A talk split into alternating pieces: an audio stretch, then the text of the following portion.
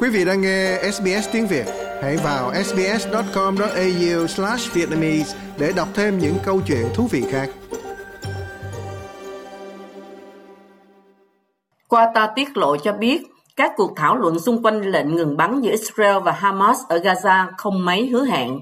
Tuy nhiên, Thủ tướng Qatar là Sheikh Mohammed bin Abdurrahman Al Thani cho biết ông vẫn lạc quan. You know, the time is not in, in, in our favor. Uh, Bạn cũng biết là thời gian không có lợi cho chúng tôi.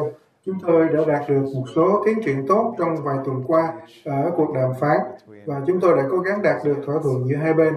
Nhưng vài ngày qua thì sự tiến triển không như mong đợi mà theo tôi thì vẫn còn có những bất đồng. Một số nhà ngoại giao quốc tế cấp cao đã tập trung tại Munich để thảo luận về khả năng ngừng bắn trong cuộc xung đột ở Gaza.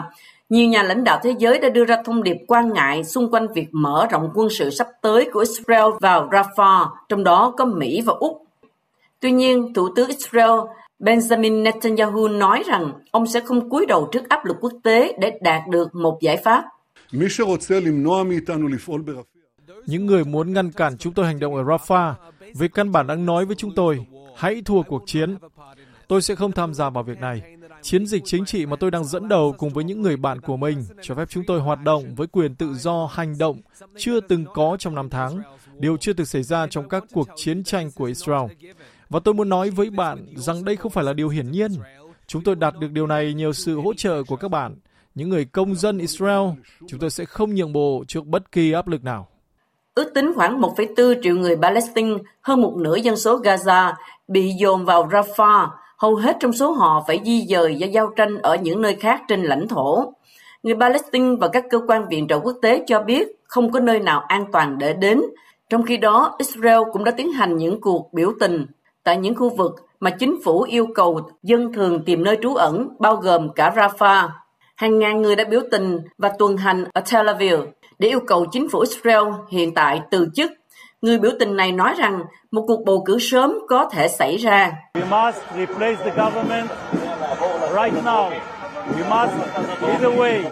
Chúng ta phải thay thế chính phủ ngay bây giờ, hoặc là chúng ta phải tổ chức bầu cử, bầu cử ngay lập tức, hoặc có cách khác để thay thế thủ tướng. Điều này luật pháp chính phủ cho phép, có thể thay thế thủ tướng trong vòng 4 ngày. Chỉ 4 ngày chúng ta có thể thay thế ông ta, nhưng chúng ta cần đa số trong số 61 thành viên Knesset.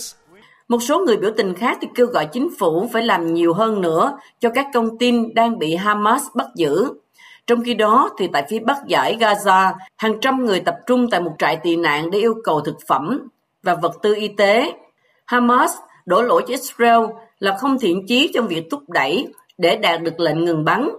Và Hamas đe dọa sẽ ngừng tham gia đàm phán trừ khi hàng cứu trợ được đưa đến phía bắc Gaza. Quân đội Israel đã phát động cuộc chiến nhằm đáp trả cuộc tấn công xuyên biên giới của Hamas vào ngày 7 tháng 10, khiến khoảng 1.200 người Israel bị thiệt mạng và bắt khoảng 250 người khác làm con tin. Bộ Y tế Gaza cho biết cuộc tấn công trên không và trên bộ đã giết chết hơn 28.000 người Palestine và gây ra sự tàn phá trên diện rộng. Quý vị muốn nghe những câu chuyện tương tự có trên Apple Podcast, Google Podcast, Spotify hoặc tải về để nghe bất cứ lúc nào.